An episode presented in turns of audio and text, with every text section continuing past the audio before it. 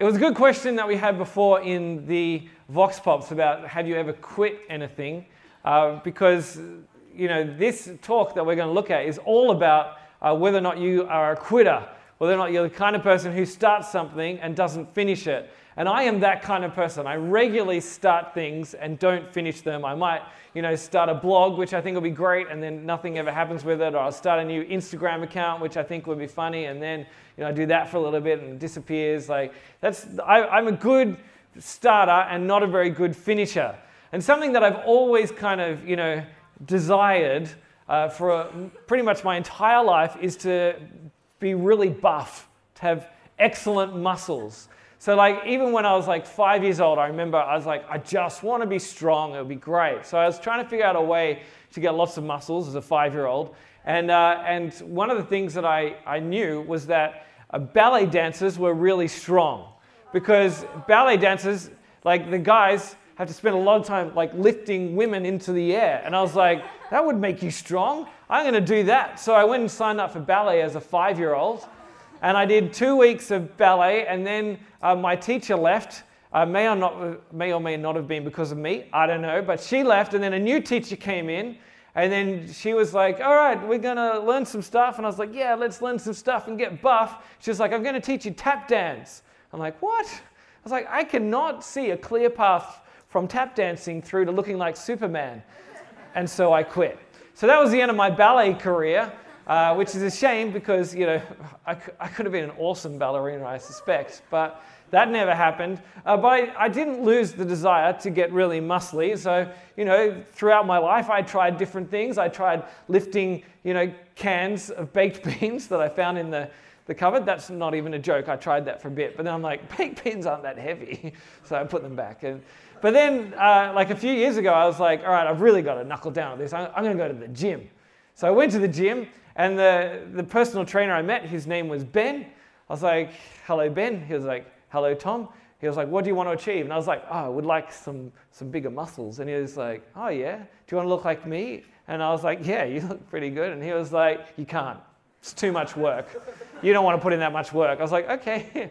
No worries then. He's like, but I'll give you some things. And so he was like, you know, you like lift these weights and do these exercises. So I did them. I lifted the weights and I did some running. I did some ab crunches. And at the end of my first session, I was like, yeah, I'm huge. This is great. I, I kind of walked back to my house like this. Oh, so strong. And then I came back a few days later and I was ready to do some more. And then I could, I could lift less weight. I was like, I'm meant to be getting stronger. And this is much harder than it was before. This is weird. And then I went away, and then I came back a third time, and I was even less strong. I was weaker than I was before. I like, tried the weights. I'm like, oh my goodness, just the bar is heavy. How can I do this? This is the worst. And then as I was walking home from the gym that day, I was dark and I stepped in some mud. And I was like, oh no. And I kept going. And then the, for the fourth gym time, I was like, time to go to the gym. And then I was like, oh, but there's mud on my shoes.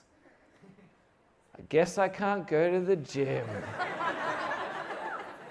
and I never went back. and the mud is still on my shoes. I quit. I quit because it's too hard. I'm too lazy.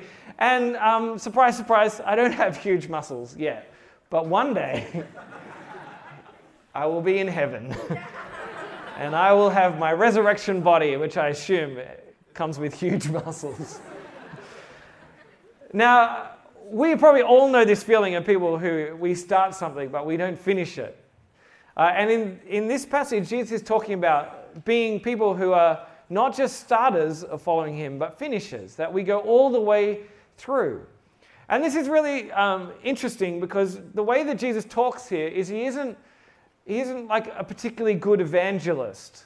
Like we had a talk uh, last night about you know how you know, we can follow Jesus, and He has come and died and rose again so that we might be forgiven. And it was a great talk, and you're given the opportunity to respond to Jesus. And this is the kind of talk that we often have at different Christian events. And sometimes, you know, people, you know, work really, really hard to get people to become Christians. As someone growing up in Christian land, I went to a lot of these talks and heard a lot of these talks. And sometimes people will be like, you know, if you want to put your trust in Jesus, then just come on down the front and we'll pray with you or something. And, and then sometimes people will just go a little bit further, like, you know, if you, if you just feel really good things about Jesus, come on down the front and become a Christian. It'll be great. Come on down. It's like, you know what? You know, if you don't even feel good things, if you can spell Jesus, come on down the front and become a Christian. Everyone is welcome. Look, if you're in the room and you and you can picture a picture of Jesus in your head, then you are saved. Congratulations, welcome to the kingdom. Hooray! And then everyone's like, yeah, we don't know why we're clapping. But people, uh, people are really like, just let's just get everyone into the kingdom and following Jesus as much as we can. But here, Jesus is like, you do not want to follow me. It is the worst. Like, look at what he says. He says, If anyone comes to me and does not hate father and mother, wife and children, brothers and sisters, yes, even your own life, such a person cannot be my disciple. And whoever does not carry their cross and follow me cannot be my disciple. He's saying, If you do not hate your family, you can't follow me. If you're not willing to die, you can't follow me. Now, we talked a little bit yesterday about our relationship with our family. And what Jesus isn't saying here is that you guys should go home and be like, Mom, Dad, I hate you. And little sister, I hate you. You're the worst. Don't do that. Now, what Jesus is saying, uh, is saying here is that the way that you relate to, to Him compared to them is that your love for Him has to be so great that everything else looks like hate and the way that you make decisions that sometimes it will seem like you hate your family. Like you don't, you love your family, but, but the, the contrast between your commitment to Jesus and the rest of your relationships is going to be stark. And if you're not committed to doing that, then he's saying, Don't follow me. He's saying, if you aren't even if you aren't committed enough to be willing to die for Jesus, if you aren't committed enough to be willing to put to death your sin, to put to death those things in you which you love, those things which may be drawing you away from Jesus, then don't follow him. That's what Jesus is saying here. And that's a big deal. And so he's telling us that we need to weigh up the cost of following him because it can cost us a lot.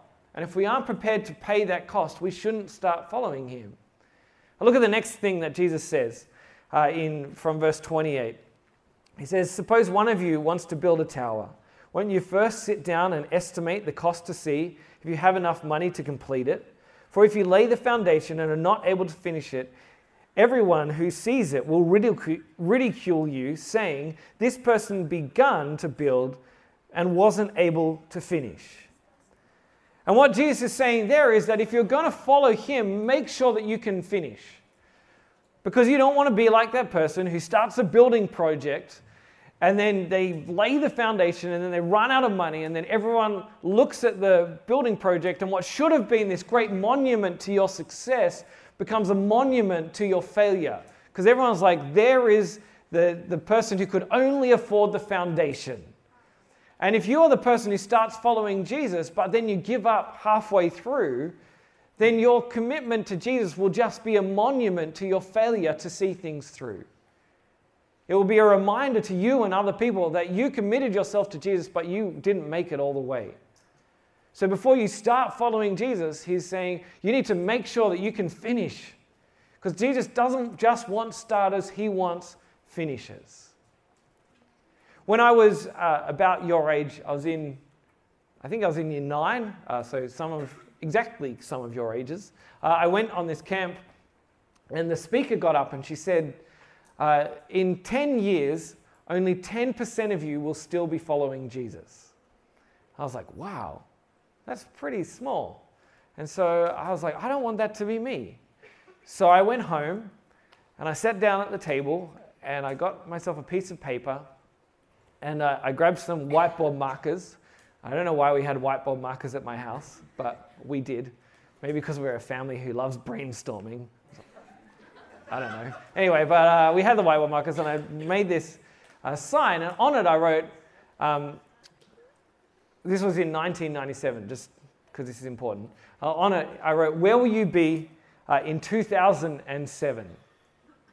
And so the question was, for me, it was like, Are you going to last the 10 years? Are you going to be part of that 10%?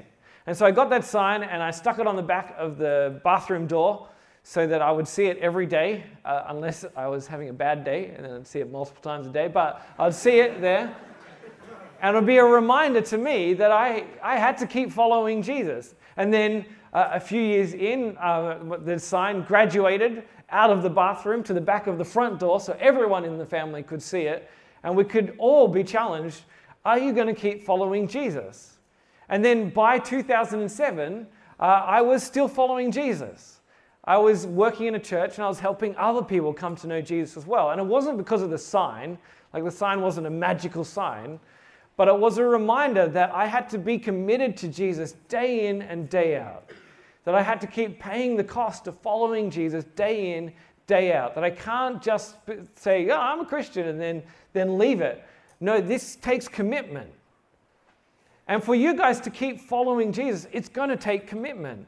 As someone who has been working with teenagers for a long time, I have seen a lot of groups like you. I've spoken on a lot of camps. And what often happens after camp is that people will go on camp and they'll have a great time. And you guys might be feeling like this at the moment. You're like, camp has been amazing. And I love Jesus. He is the best. And when I get home, my life is going to be completely different to how it was before I came to camp. I'm going to read my Bible every day. I'm going to pray all the time. I'm going to do everything to follow Jesus properly. I'm only going to listen to Hillsong and Young and Free and CityAlight and worship music. That is it. That's all I'm going to listen to. Everything else I am not listening to because I love Jesus. I'm going to go to church all the time. I'm going to go to my lunchtime Christian group at school. It's going to be great. And when I'm old enough, you know what I'm going to do? I'm going to get a tattoo on my back, a big tattoo of me and Jesus and Justin Bieber holding hands under a rainbow. It's going to be fantastic. That is what I'm going to do. And you're that committed to Jesus. And then you get home from camp and you find that immediately things start going wrong. Your mum and dad are annoying, and your brother and sister get in the way, and your Bible is stuck at the bottom of your bag, and you just want to go to sleep.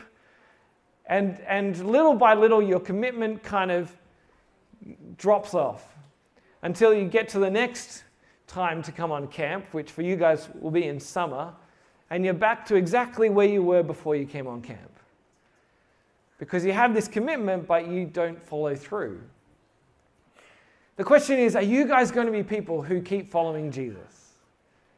That you aren't people who just start, but you are also people who finish. Because Jesus doesn't just want starters, he wants finishers. What are you going to do to make sure that you keep following him? Well, the truth is that you can do it. It's possible. It's possible to be able to pay the price of following Jesus day in, day out, to be able to afford to build that tower, to be able to afford to keep following Jesus. But the way that you do that, the way you pay that price, is the same way that you afford anything.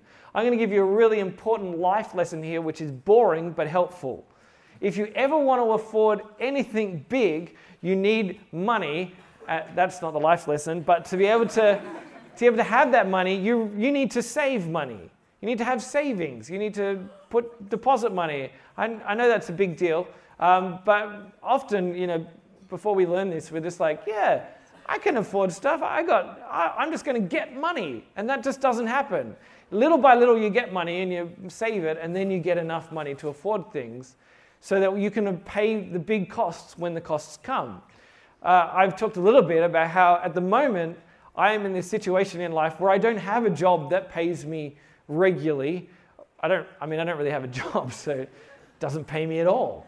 Uh, and the way, that, the way that I'm managing to survive at the moment is because when I did have a job, that we were saving money. And so, um, so a lot of the way that we are able to eat is because there's money that's been put away for when things go wrong.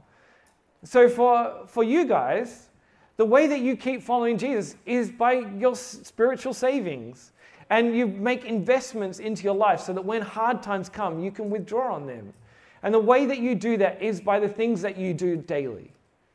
That you spend time reading your Bible daily, that you spend time praying daily. Not because as you read your Bible, you become a better person, but as you read your Bible, you spend time with God and you renew your faith in Him. You renew your relationship with Him. As you do that, it will strengthen you to follow Jesus. And not just what you do uh, as you read your Bible, but you, that you spend time with other Christians, that you keep going to youth group, and you keep going to church. And if you've got a lunchtime Christian group at your school, you should go to that because as you spend time with other Christians, not every time you go to church or youth group or anything else that you're going to come away going like, that was amazing. But as you do that, you build your relationships and you are encouraged and you are able to keep following Jesus. I can guarantee you, if you stop doing these things, you will stop following Jesus. If you do not keep going to church and if you don't keep going to youth group, you will stop following Jesus.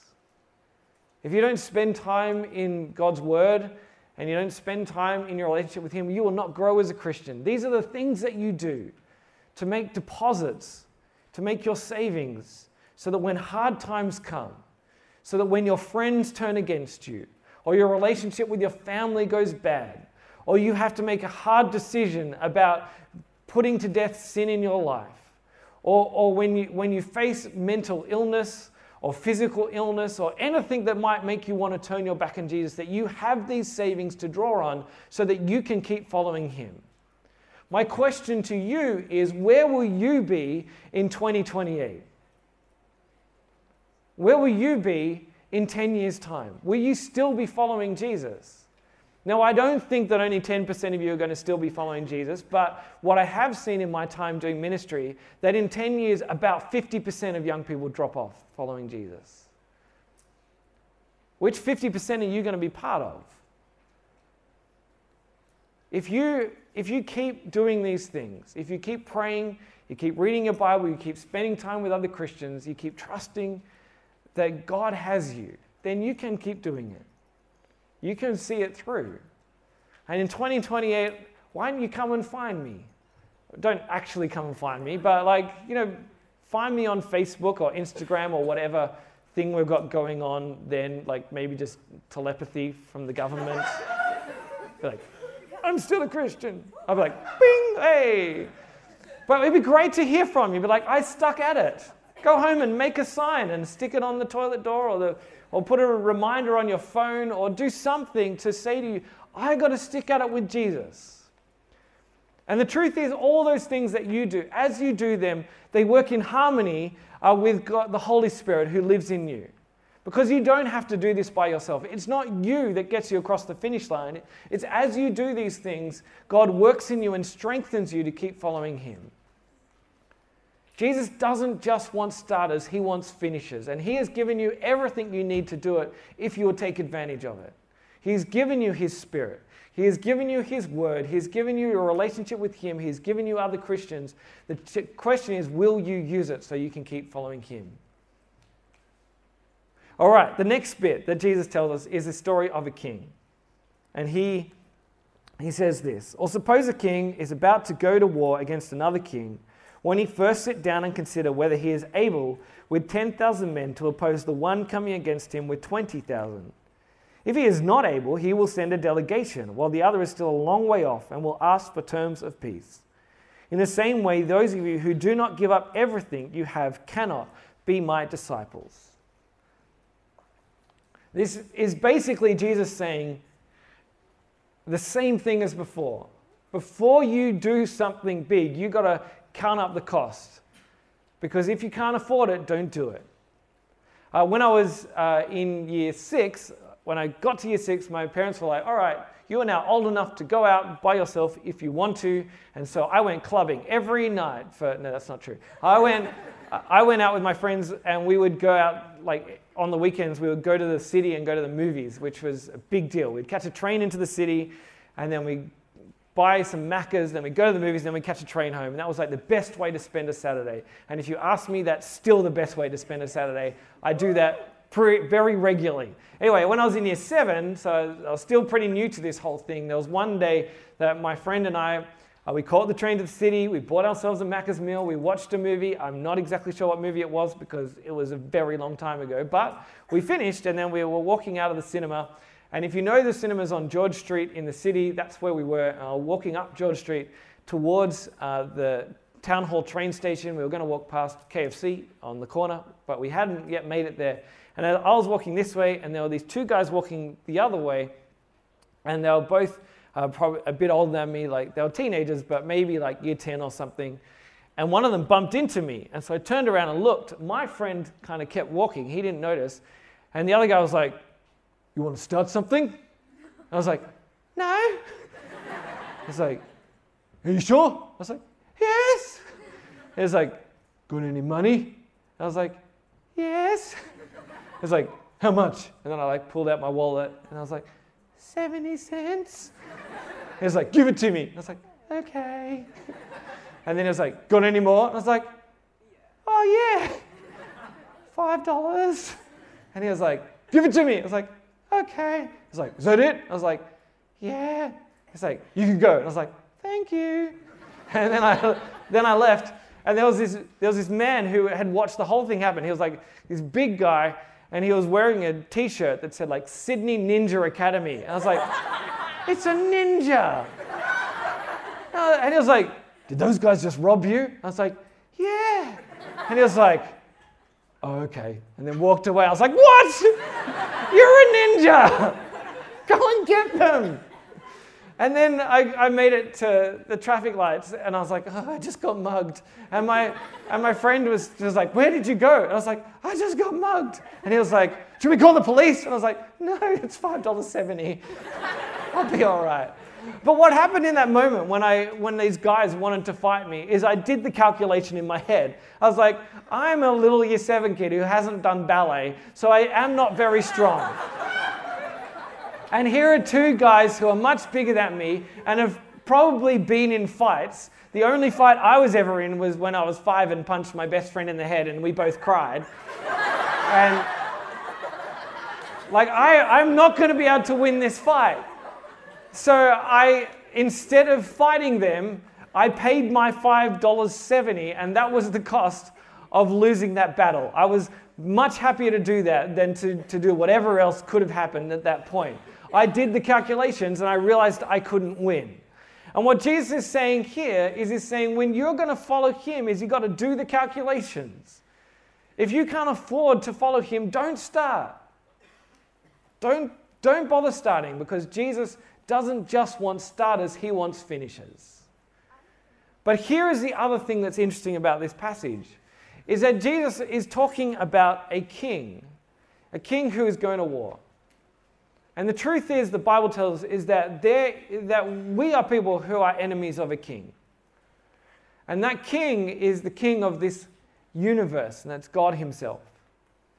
The Bible tells us that we are, because of our sin, we have become God's enemies. And so we have a choice to make in our lives. Are we going to try and fight the king? Are we going to try and stand up to the king and say, I am okay on my own. I will be fine.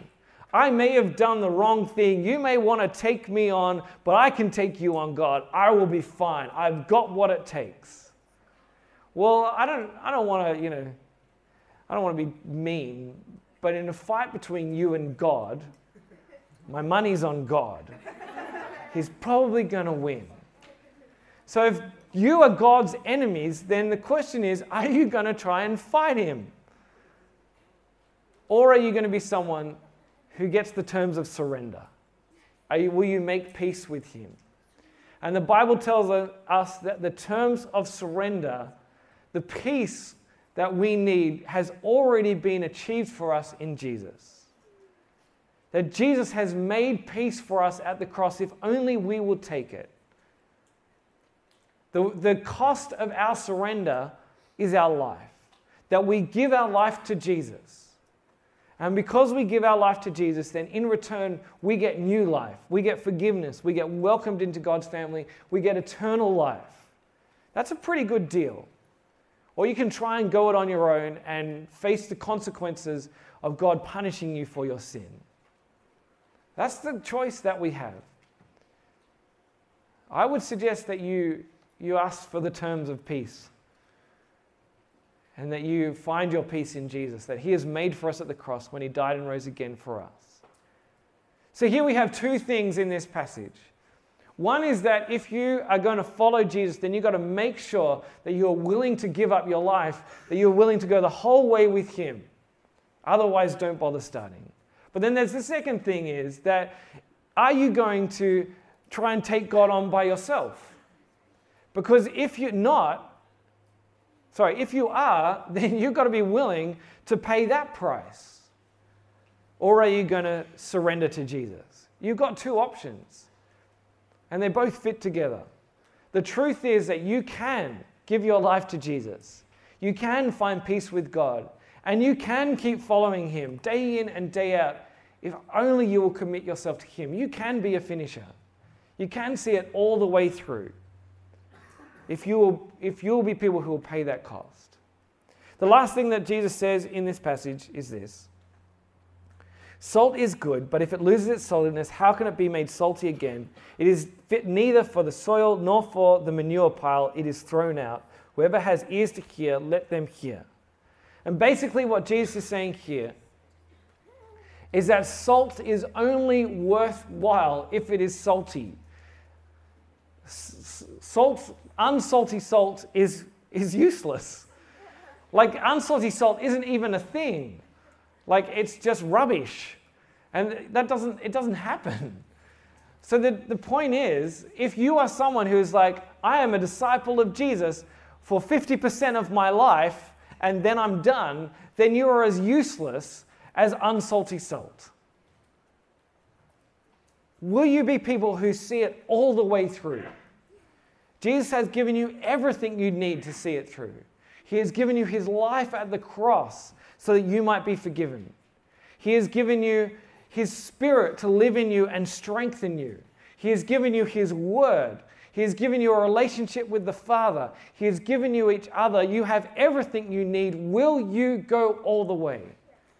Jesus doesn't just want starters, He wants finishers. If you are a Christian, then the challenge for you is to be people who see it all the way through who follow Jesus for the next 10 years.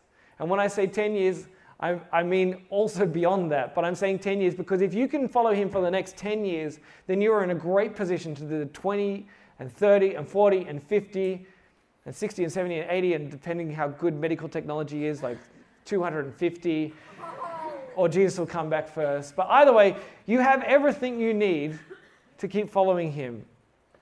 Will you pay that cost? Be someone who finishes, who doesn't just start. You can do it if you will commit yourself. And if you are not a Christian, then the challenge for you is to count the cost. To say, can I afford the cost of following Jesus? Am I willing to pay that price?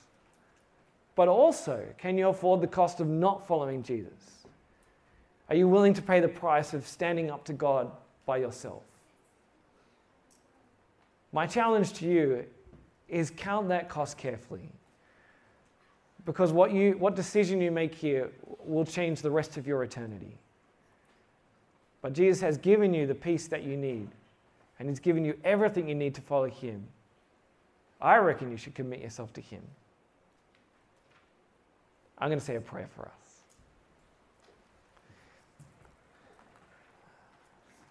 Lord God, we thank you that you sent your Son Jesus we thank you that He counted the cost of our salvation and He was willing to pay that price. That He did not consider His life too valuable to be given up for our sake and for your glory. I pray that knowing what Jesus has done, that we'll be willing to pay whatever price it costs to follow Him. Because we know that the rewards are so much greater than the cost. And we know that Jesus has done everything needed so that we might be saved and so that we might be able to continue with Him. I pray for my friends here, the ones who have committed themselves to Him, that they will see it all the way through. That there will be people who follow Him day in, day out for the rest of their lives, that we might be able to hang out together in eternity, celebrating you.